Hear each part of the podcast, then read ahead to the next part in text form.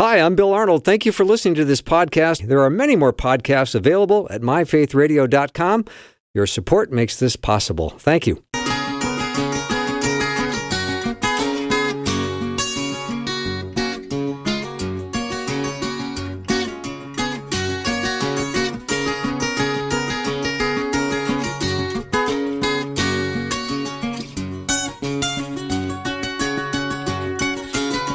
And a warm welcome to the afternoon show. I'm Bill Arnold, and it is that time of the week where we're going to continue our series on the words of Jesus. We are sort of referring this to as our red letter edition. If you have a red letter edition Bible, it would be the words of Jesus.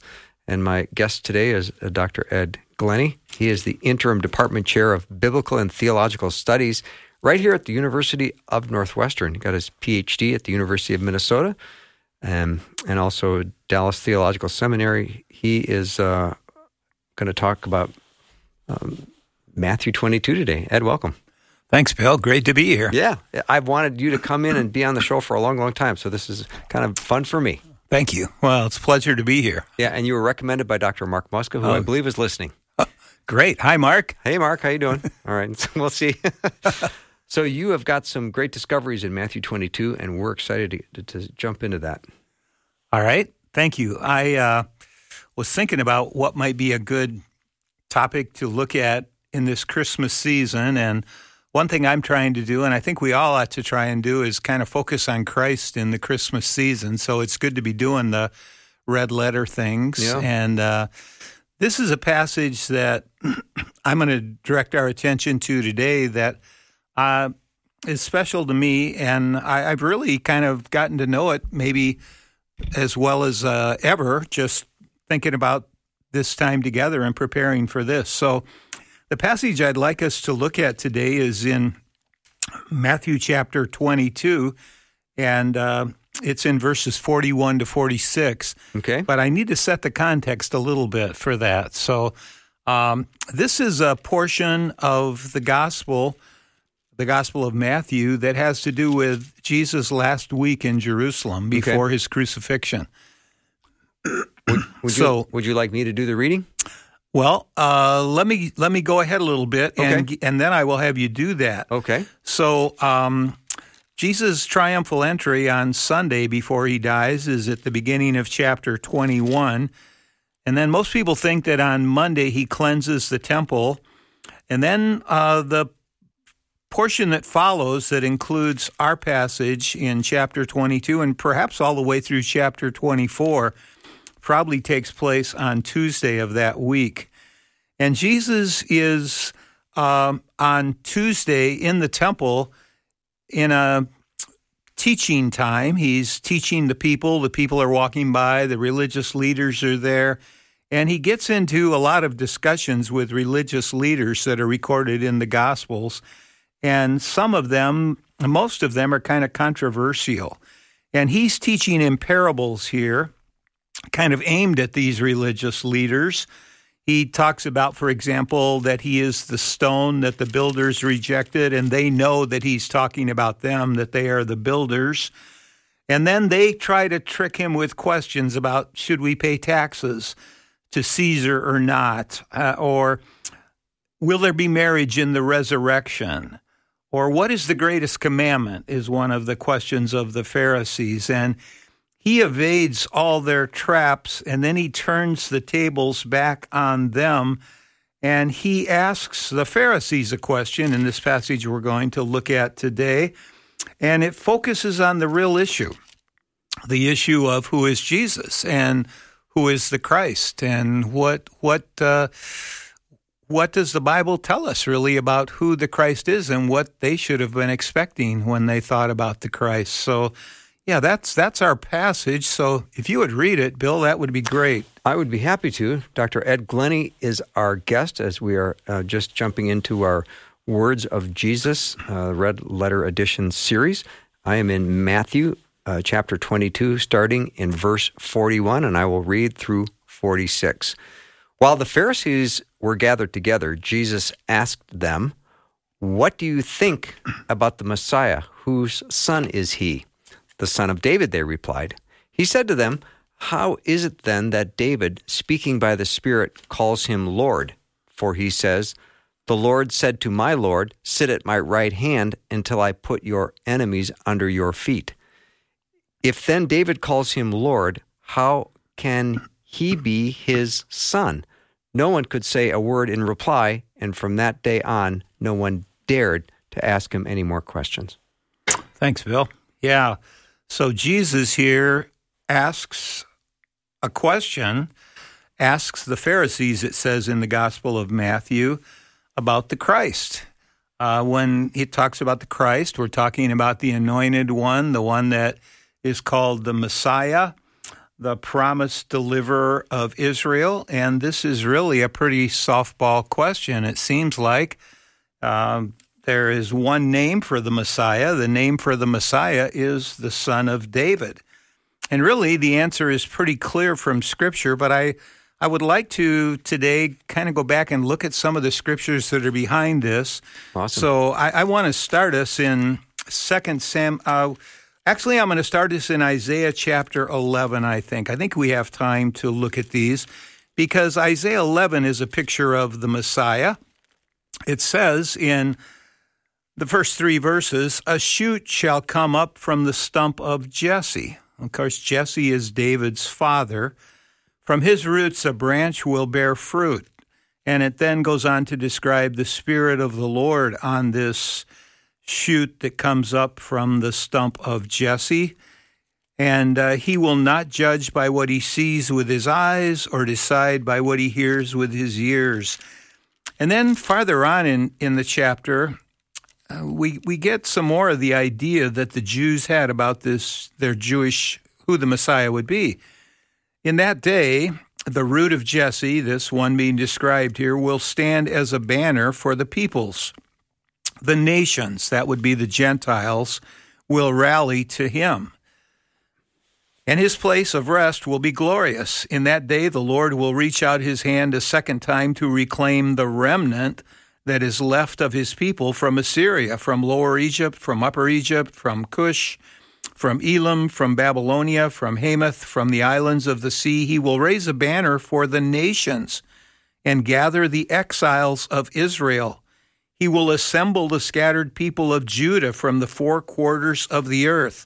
And it goes on to describe the people of the northern kingdom called Ephraim and the southern kingdom called Judah coming together and, and being gathered to this um, descendant from Jesse.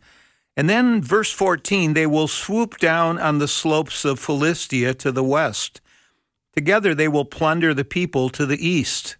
They will lay hands on Edom and Moab, and the Ammonites will be subject to them. So, this one is described here as one who has the Spirit of the Lord upon him when he comes, I skip some verses that talk about the changes that are going to, be made in the natural world. Apparently, the curse will be taken off the natural world. The wolf will live with the lamb, the leopard will lie down with the goat, and so on. And then the peoples of Israel will be united and be drawn back to this one, and he will defeat their enemies. Israel will be a powerful entity, they will be a, a great nation again and um, I think a lot of Jewish people in the time of Jesus would have read and would, would have thought of the Messiah in light of these kinds of things. He's mm-hmm. a nationalistic deliverer who's going to come and rescue the nation and and deliver them from their enemies and bring unity to the nation. And sometimes those times when he comes are described with as times of great prosperity and uh, blessing that God pours out on not only the nation of Israel, but upon the whole earth. So uh, we get a little bit of picture of him, but I, but I, I want to go just a little bit farther, if we could, also in describing him, and that's to the promise that God makes to David in 2 Samuel 7. Because God makes a covenant with David in 2 Samuel 7. David gets settled here in his kingship, and he wants to build a house for God, and he tells the prophet Nathan, that's what he's going to do. And Nathan has a dream at night, and God tell, tells Nathan that, no, uh, I don't want David doing that. Uh, I haven't had anybody build a house for me up to this point, and David's not the one that's going to do that. But God says, it, that reads in uh, the verse here, the chapter, 2 Samuel 7, the, the Lord declares to you that the Lord himself will establish a house for you. So God says to David, You're not going to build a house for me. I'm going to build a house for you. When your days are over and you rest with your fathers, I will raise up your offspring to succeed you, who will come from your own body, and I will establish his kingdom. And this is probably referring to Solomon here specifically. He is the one who will build a house for my name, and I will establish the throne of his kingdom forever. Now, this is getting uh, pretty good here. I'm going to establish it forever. I will be his father and he will be my son. That's covenant language God is using here in this promise to David. I'm going to enter into a covenant with you and your descendants. But notice what God goes on to say. When he does wrong, I will punish him with the rod of men. Um, so David's descendant, this one that follows David, is not the Messiah. And uh, some of David's descendants are clearly not going to be the Messiah. In fact, some of them are not going to keep this covenant with God that God is making, but God is going to have to punish them. But God says, My love will never be taken away from him as I took it away from Saul, whom I removed from before you. And then this amazing promise in verse 16 Your house and your kingdom will endure forever before me your throne will be established forever. So, this is an amazing promise. And when Jesus asks the Pharisees this question in Matthew chapter 22, whose son is the Christ? The answer is easy. Well, he's going to be a descendant of David. God promised David an eternal dynasty, an eternal house that would come from his loins, that would be uh, his descendants, and he would establish them forever. And they're described in Isaiah as uh, the, this descendant of David as leading the nation to great success and well being. So uh, that's the answer that uh, we would expect. That is fantastic, and this is what I call a deep dive. Ed, we're we're, we're, we're doing some work on this. I love that. Well, I, I, thanks, Bill. I want to try and get us into the background of this, and I'd actually like to go one step further with it if yeah. I could. We'll do it after the break. How's that? Sounds great. Our first break is just right uh, upon us. So, Dr. Ed Glenny is our our guest. We're in. Matthew 22, because we're doing the, the words of Jesus, but we're we're doing a deep dive on this. We're we're learning a lot. We'll be right back.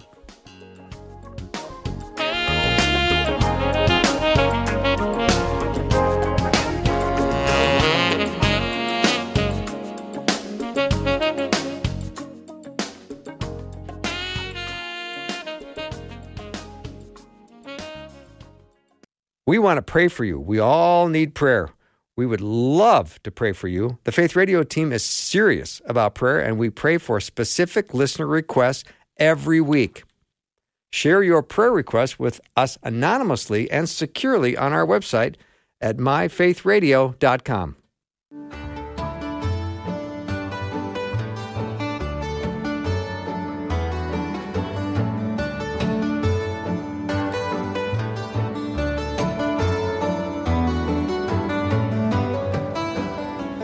All right, we are doing a deep dive today with Dr. Ed Glenny. And I said, Ed, well, I want to talk about the words of Jesus, and we're in Matthew 22, but boy, we're doing some great, great study time, Ed. And we've been in uh, 2 Samuel 7 and, and Isaiah 11, really giving the context. This is a great study so far. So, where we, where we were, Bill, thanks. We were talking about this question that Jesus asks his opponents those who had been arguing with him, the Jewish religious leaders, what do you think about the Christ? Whose son is he? And they answer, he's the son of David. And the reason they do that is because of the passages that we had, some passages we just looked at, and many others in the Old Testament scriptures that talk about the fact that David is the ancestor. He is the one through whom the promises of a Messiah are going to come this anointed king who will bless and lead Israel and whom they were looking for. But we saw that there it was a covenant that God made with David, and the covenant involved two parts. And if the kings, if David's descendants didn't obey God, he was going to discipline them or he was going to chastise them. And the psalmist picked that up. And I think it's important we realize that to understand what's going on here. I'm in Psalm 89. Psalm 89, uh, Ethan writes it. Uh, I think it's a psalm that was probably written about the time that the southern kingdom, which was, uh, which of which the sons of David were the kings, when they were taken into captivity by Nebuchadnezzar and the Babylonians. And this psalmist writes, You said, he's talking to God here, you said, I have made a covenant with my chosen one. I have sworn to David, my servant, I will establish, establish your line forever and make your throne firm through all generations. He goes on and, and talks about this promise that God made. Once you spoke in a vision to your faithful people, you said, I have bestowed strength on a warrior. I have exalted a young man from among the people. I have found David, my servant. With my sacred oil, I have anointed him. He is, he is the king. And his descendant, one of his descendants, is going to be this special messianic king. My hand will sustain him, my arm will strengthen him. Um, I'm in verse 24 of Psalm 89. My faithful love will be with him, and through my name his horn will be exalted. I will set his hand over the sea, his right hand over the rivers. He will call out to me, You are my father. I will also appoint him my firstborn and, and most exalted of the kings of the earth. I will maintain my love to him forever, and my covenant with him will never fail. Mm. I will establish his line forever, his throne as long as the heavens endure. But then he goes on and says, If his sons forsake my law and do not follow my statutes, if they violate my decrees, and fail to keep my commands, I will punish their sins with the rod and their iniquity, iniquities with flogging. But his line, verse 36, will continue forever, and his throne endure before me like the sun. It will be established forever like the moon, the faithful witness in the sky. But the problem is in the next verse here now, verse 38. Because the Davidic king has been taken captive to Babylon and there is no Davidic king on the throne during the intertestamental period.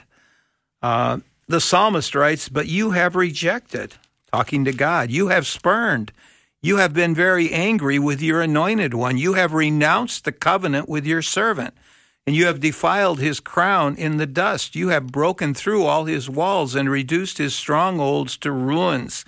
And he cries out near the end of Psalm 89 Remember how fleeting is my life, for what futility uh, you have created all men. How long, O Lord, will you hide yourself? Verse 49 O Lord, where is your former great love, which in your faithfulness you swore to David? What's happening here, Lord? What's going on? And these kings, uh, the Davidic kings in the intertestamental period, if we went to the genealogy in Matthew, there's a whole list of nobodies. We don't know who they are. Where the Davidic line passed on, but no one was seated on the throne. And uh, that gives us pause about this. How is the Lord going to fulfill this promise to David? And Another question that would come up, you know, when we think about how God's going to do it, there's one of two ways he could do it with a perpetual line of kings who would be kings one after the other, or with one king who would be eternal, if that would be possible. So, you know, uh, it, they, they, they believe God was going to fill, fulfill this promise. And I think probably when Matthew was written, they had seen a couple centuries before the Maccabees who had. Uh, gained independence for Israel in the beginning of the second century BC. And of course, then they are defeated by the Romans, and that line does not continue. But they had hopes um, uh, that this was going to happen. And they believed somehow God was going to raise up a Davidic king to do this. So the Pharisees are gathered together. Jesus asks them, What do you think about the Christ? Whose son is he? They say he's the son of David. And I say, Pharisees, you are not wrong. Uh, this would have been the accepted reply. But Jesus teaches us here in this passage that that answer is inadequate. It's not enough, it's incomplete. The Pharisees are looking for a purely human nationalistic liberator. And so Jesus asks them, I think, now what is the real question of the passage. And that's when he said to them, If the Messiah is the son of David, then how is it that David, speaking by the Spirit, calls him Lord? And then he quotes verse 44. These are all red letters, these are all words of Jesus. For David says, The Lord said to my Lord, Sit at my right hand until I put your enemies under your feet. If then David calls him Lord, how can he be David's son if he is his Lord? And they couldn't answer his questions here. So Jesus asks them another question, and he refers here to Psalm 110. It's the most often quoted psalm in the Psalter, quoted very often in the New Testament. And you might be we might be familiar with some of the other verses in this psalm. It's just a short psalm of seven verses, but uh, verse four says, "The Lord has sworn and will not change His mind. You are a priest forever in the order of Melchizedek." And promises a Melchizedekian priesthood for this one who's being described here. Um, Jesus says to them, um, How is it then that David says this? We might note that uh, the only way we know who wrote these Psalms is by the superscripts that are on them. And our superscript says it's of David, and Jesus took that to be correct uh, Jesus felt these superscripts were authentic or, or that they were accurate. And he agrees with that, and he shows us that this psalm clearly is written by David, and the superscript is correctly here, correct here. He goes on, then he says, How is it then that David, speaking by the Spirit, uh, David speaking the inspired word of God, says this in the psalm? And um, he believes also that the psalm is referring to the Messiah. And as I looked at this, I thought, how does he get this? How does he, uh, where, where does that come from? I think there are several reasons we can be sure that it's talking about the Messiah here. Mm-hmm. Glenn, and, and, maybe we can pick that up after the break because we're Sounds up against great. a hard yeah. break here. Dr. Ed Glenny's my guest, and we are Uh, in Matthew 22, although we've been in many other places today, but it's all for the context. Incredible study. And we'll take a short break and be right back.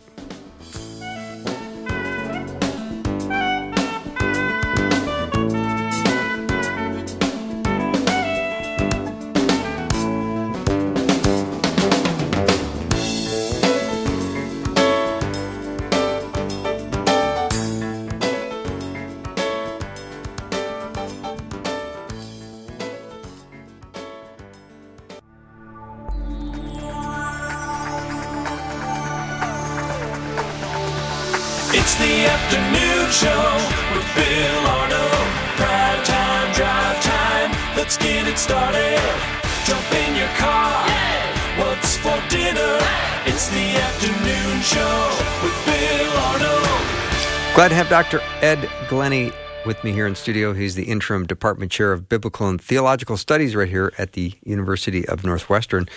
We are in Matthew 22, but we're adding lots of context to this discussion. And I think, Ed, we're going to jump into Psalm 110 to add more context. We are, Bill, because that's the verse now that Jesus picks up, okay? So the Pharisees have said, Whose son is the Christ? He is David's son. Right. Uh, that's accurate. uh, as far as it goes, it's not wrong, but Jesus says it's accurate, but it's, it's inadequate. It's not enough. And he asks them another question then How does David then call uh, the Messiah, the Christ? How does he call him Lord? And he quotes this verse that we're looking at, Psalm 110:1, because the Lord said to my Lord, Sit at my right hand till I put your enemies under your feet. Now, I, am I think this psalm is talking about the Messiah. First of all, Jesus says it is, and obviously the Jewish leaders believed it was because they pick up on what Jesus is saying here. It talks about someone who's seated at the right hand of God, which is generally understood to be the place of the Messiah. It uh, it talks about one who's going to crush the enemies of Israel which we looked at a few moments ago, is something that we expect the Messiah to do. And this one described in Psalm 110:1 is not only a king who sits at God's right hand as his vice regent in the place of authority and the place of honor, but he is also a priest. He is uh, ordained to be an eternal priest to bring in a new order of priesthood different from the Levitical priest under the Old Testament law we learn mm-hmm. in the book of Hebrews. Now, so so let's we're we're going to have to concentrate now and if you're in your car driving, try to stick with me here because uh, this even when we're sitting looking at it, it's uh it's something that we have to you have to think about. So Jesus says, "How is it that David calls the Messiah Lord in Psalm 110:1. And he quotes it, "The Lord said to my Lord." So there are three people involved in this little verse from Psalm 10:1. There's the Lord, which in the Hebrew is Yahweh, the um, personal God of Israel, the the holy name that Jews would not even uh, repeat or pronounce because it is so holy. Yahweh said to my Lord, to my Ad- Adon, um, Yahweh said to, this is another name for God, uh, Adonai or Adon. And uh, uh, the, the word can be used for a master, for a, for a, someone who is superior to you. It can also be used, though, for God. And um, here, the Lord said, David says to my Lord. So David's the third character here. Yahweh is speaking to David's Adonai, David's Lord. So there are three people involved in here, in, in this. And the Adonai, the, the Lord of David, is the son of David. He's the Messiah. He is David's Lord. And the big question now here's our question How does David, who is the king of Israel, call this descendant? Remember, the Messiah is the son of David, his descendant. How does David, who is the king of Israel, call his descendant his Lord? Hmm, that's the big question. Does that make it? sense, Bill? Oh, does it ever? Okay. Yeah. That's the issue. Yeah. And that's what Jesus is pushing the Pharisees on here. Uh, the Lord, Yahweh, David says, said to my Lord, speaking of the Messiah, sit at my right hand until I put your enemies under your feet. So in the context of the book of Matthew, there is no doubt, I don't think, in the reader's mind about who is being described here. We have been through the genealogy in Matthew 1. We have heard about a virgin birth. We have heard about uh, Christ Jesus, who was uh, the Son of God and the Son of Man. Uh, and uh, we have heard God say when he was baptized, This is my beloved Son.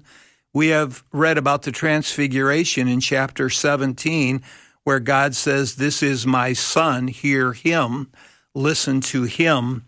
So I think in the context of Matthew, if we have eyes to see, we start thinking and realizing here this is describing Jesus. This is talking about Jesus.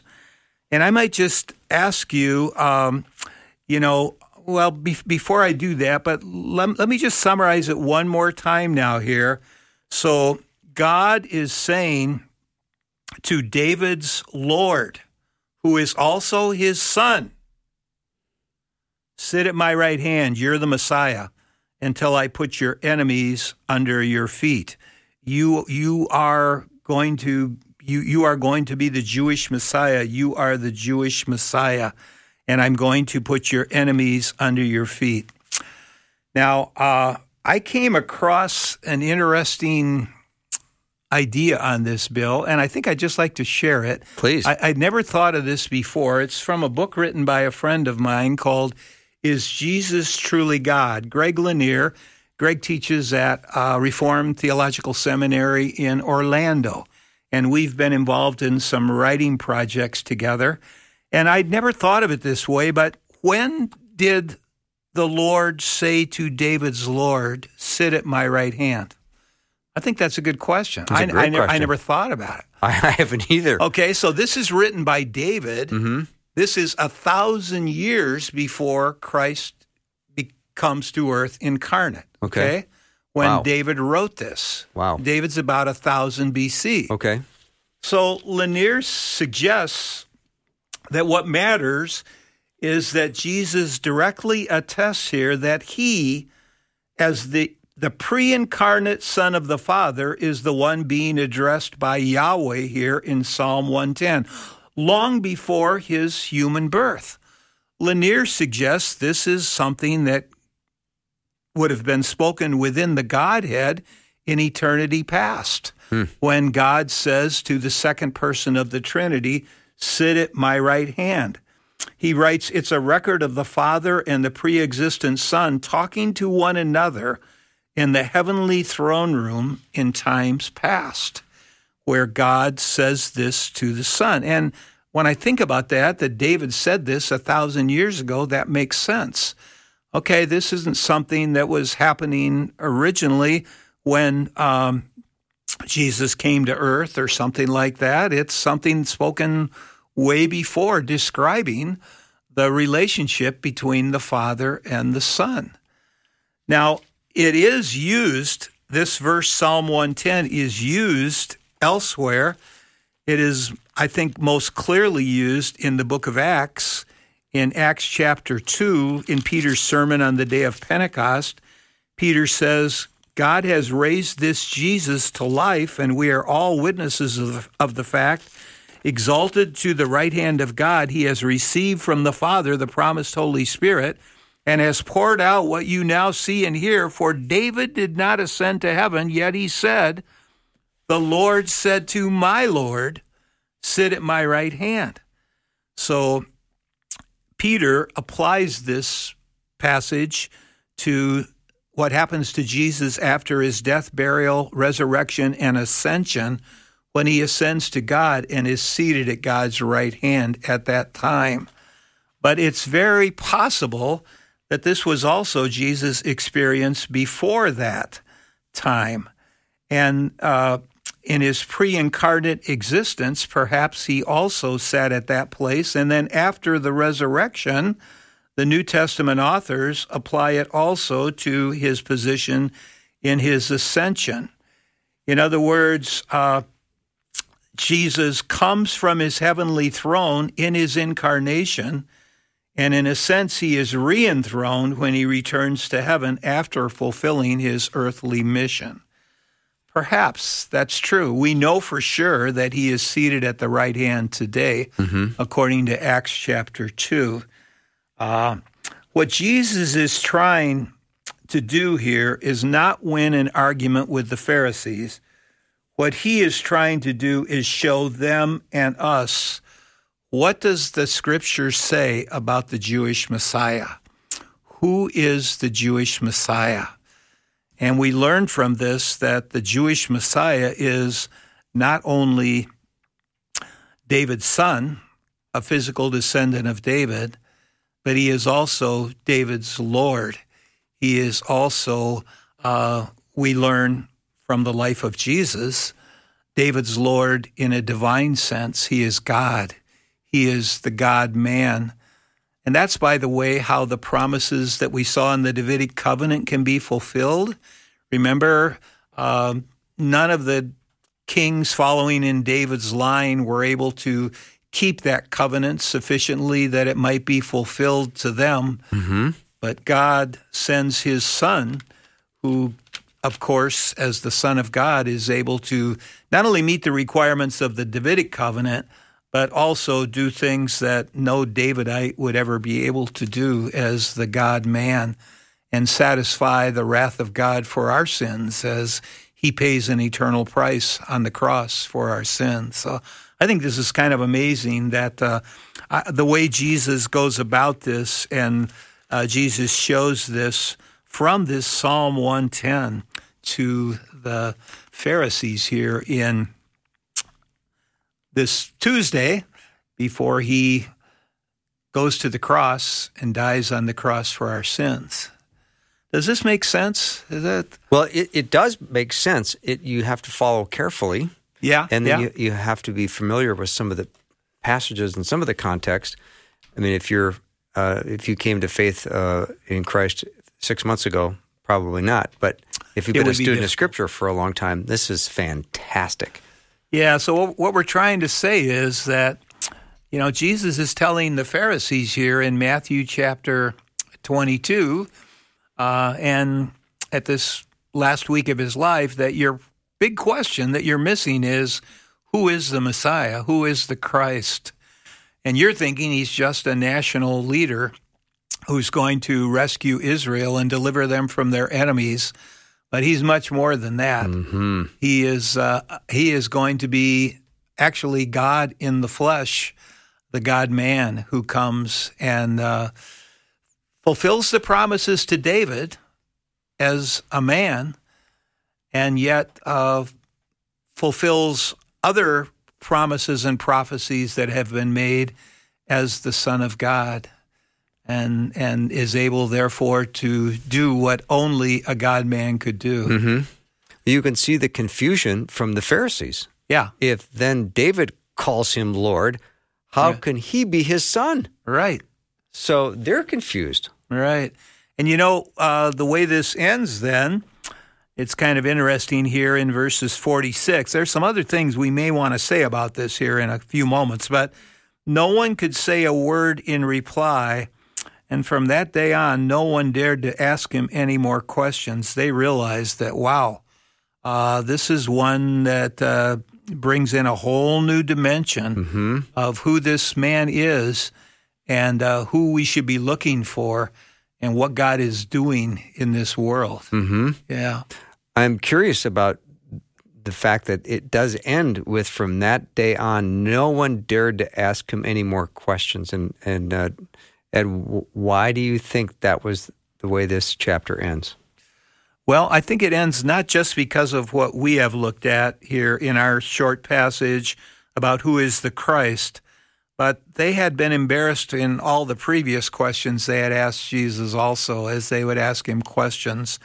Uh, you know, for example, should we pay taxes to Caesar or or not? And Jesus says, knowing their evil intent, he said, You hypocrites, why are you trying to trap me? Show me the coin used for paying the tax. And they brought him a denarius, and he asked them, Whose portrait is it? And they said, It's Caesar's. And so he says, Then render to Caesar what is Caesar's, and to God what is God's. And, mm-hmm. and he does that with the Sadducees who don't believe in a resurrection. You know, he answers their question that they don't understand that um, we will be like the angels someday. We won't be. Uh, there won't be marriage in heaven when they're trying to figure out whose uh, whose wife uh, a person will be if they have been uh, in a levirate marriage relationship where they've married a series of seven brothers. Uh, God, Yeah, God help the poor woman, right? But, you know, Yeah. yeah. But, uh, you know, so there are all these other questions going before. And then we go through those. We not only get to those, but then they realize, you know, David said this in the spirit. This is scripture. Right. This is in our texts. We all have believed this is talking about the Messiah. and we've never really seen this, that it's talking about the Lord said to David's Lord. Uh, this is someone greater than David who is going to uh, sit at God's right hand in communion with God in heaven and rule and reign uh, until his enemies are put under his feet. Love it. Yeah. Yeah. Dr. Ed Glenny's my guest. We're going to take one more break and be right back. We're studying Matthew 22. This is the words of Jesus. We'll be right back.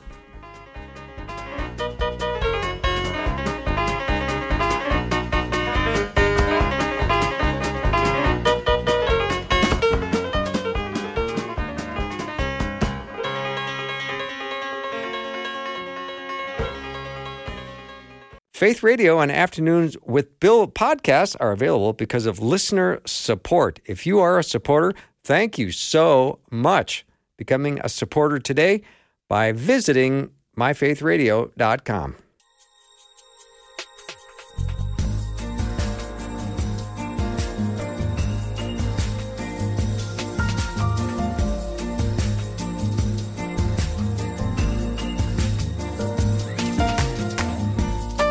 I'm back with Dr. Ed Glenny, and we're talking about Matthew 22. And during the break, we were going a mile a minute. And Ed, I, I do have to bring this up because I do find it fascinating. He never really comes out and says, I am God. No, he doesn't. Yeah. Yeah. And we've got a, a monotheistic uh, culture where they're going to say, well, if he says, I'm God, well, wait a minute. Yeah, right. More confusion, more anger. Right. So Jesus does all kinds of things that God would do. He identifies with uh, divine figures from the Old Testament, like the Son of Man in Daniel 7, who comes on the clouds and receives uh, authority from God the Father. Um, you know, but but again, um, we were talking about this, Bill and I, and I, I think the basic reason why Jesus doesn't say, I am God explicitly is because that would be very confusing to a Jew. And they, they would, that would, you know, they would know uh, God is, no one has ever seen God. Uh, and um, so Jesus is not, we, we learn that the Godhead, as the New Testament develops, is made up of three persons Father, Son, and Holy Spirit. And to avoid confusion, I think, with who he is, he is divine, but he is not what we would call God the Father. Uh, he is God the second person, God the Son. And so he uh, demonstrates that he is divine with all the things that he does and things he says and, and these uh, things he fulfills from the Old Testament. But yet there is a difference. He is God come in the flesh, he is the incarnate God, uh, not the Father that uh, he talks about. In fact, even in Matthew chapter 11, he talks about his relationship with the Father there, verse 27 All things have been committed to me by my Father. These are Jesus' words again. No one knows the Son except the Father, and no one knows the Father except the Son, and those to whom the Son chooses to reveal him.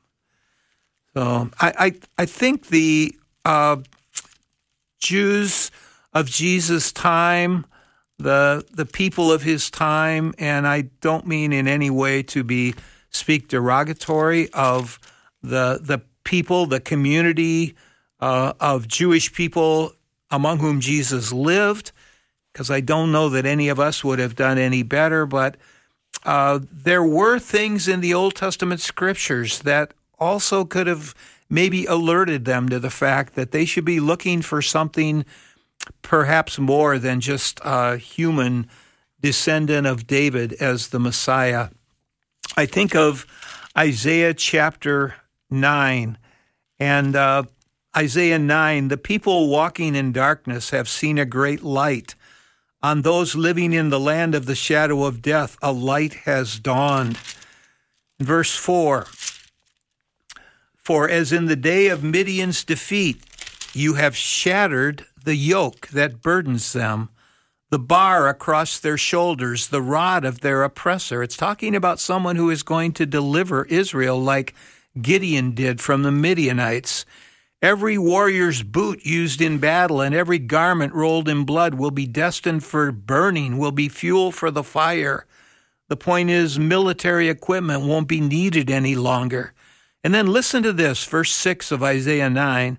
For to us a child is born, to us a son is given, and the government will be on his shoulders, and he will be called Wonderful Counselor, Mighty God everlasting Father, Prince of Peace.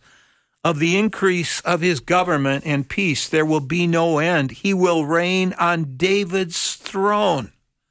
There you have it. Mm-hmm. He is called Mighty God, and he will reign on David's throne and over his kingdom, establishing and upholding it from that time on and forever. So here we have someone on David's throne who is called Mighty God, who is going to fulfill a Davidic covenant by reigning forever, Hmm. as God promised David that someone would rule on his throne forever. How did they miss that? Yeah, well, that one's one of the clearer ones, I think. Yeah, I, I, I'm not sure, Bill. I, I also think of Ezekiel 34. This passage came to my mind when we have a minute that I can just mention this one. It's talking about the shepherds God's going to raise for Israel. And 11 times in Ezekiel 34, starting in verse 11, uh, God speaks of himself as shepherding Israel. For this is what the sovereign Lord says I myself will search for my sheep and look after them as a shepherd. I will rescue them. I will bring them out from the nations. I will bring them into their own. Eleven times I will do this. And then you get to verse 23, and he says, I will place over them one shepherd, my servant David. Now, just a minute, there's one shepherd. God says he's going to shepherd them. And then he says, The one servant, the one shepherd is my servant David.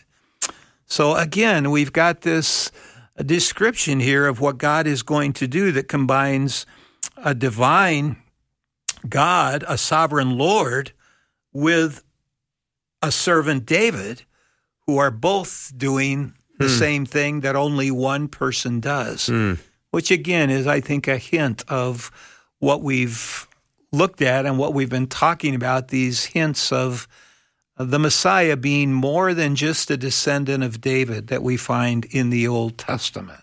So uh, I, I find that I find that fascinating uh, that that that would be the case.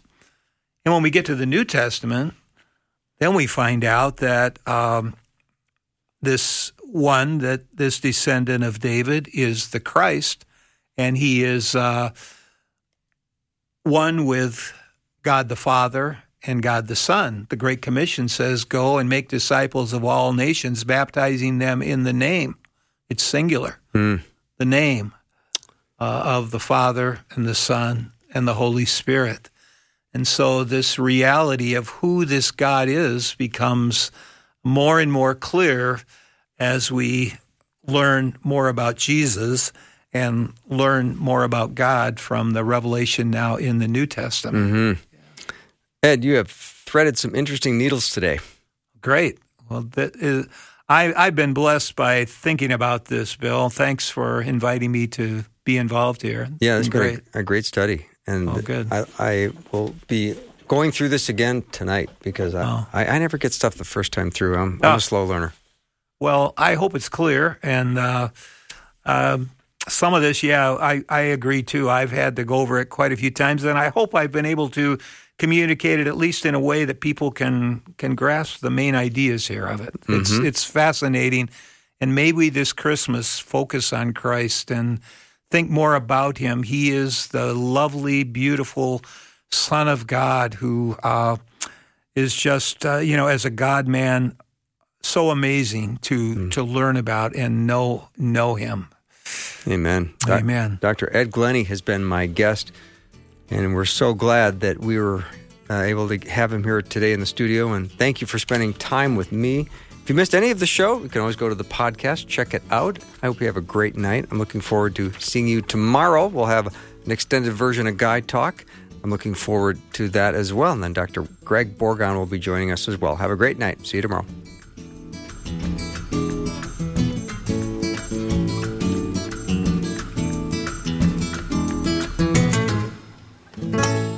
Thanks for listening. Programming like this is made available through your support. Information available at myfaithradio.com.